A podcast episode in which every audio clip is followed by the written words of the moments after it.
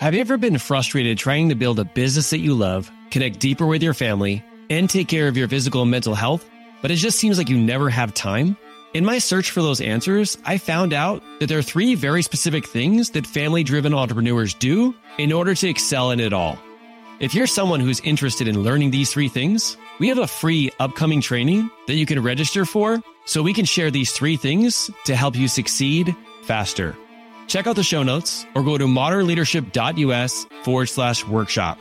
This is a limited time workshop, which will be recorded just in case you can't make it live. Thank you for being willing to lean in and continue to grow. And above all, keep leading from the front, leader. What is going on, my people? You're listening to Master Your Mindset with Coach Marc.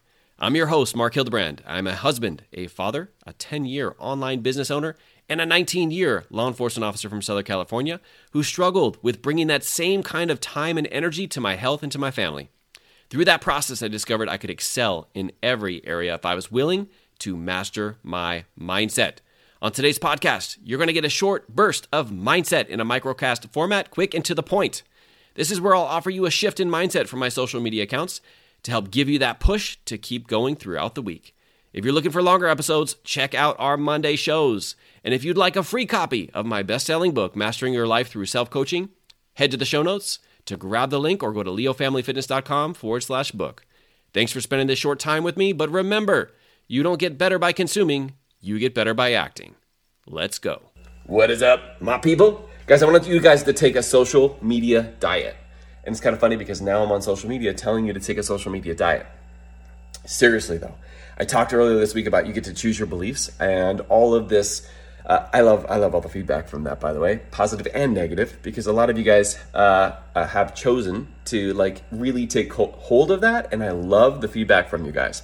But see, here's the thing: social media does this great thing of like being negative, being like the politics, being like the vaccine, being like whatever it can do to spur this mechanism in your brain to pay attention. Here's the thing: social media gets paid when you pay attention.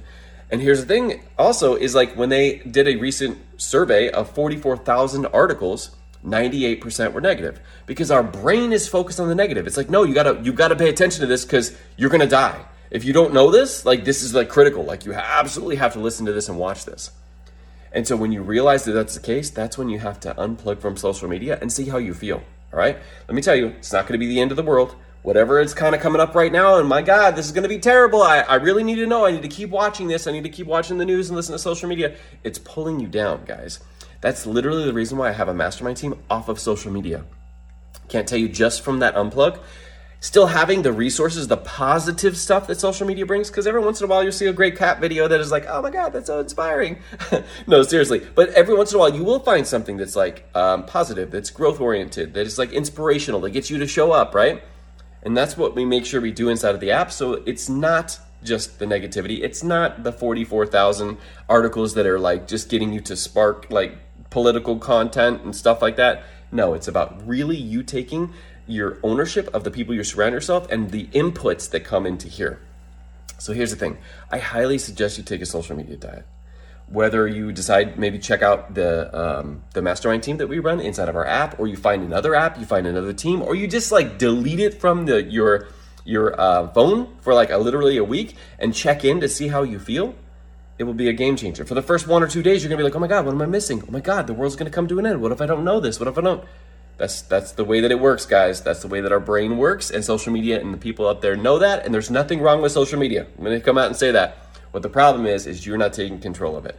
So jump in, decide you're going to take a social media diet, and if I can help you with that, let me know.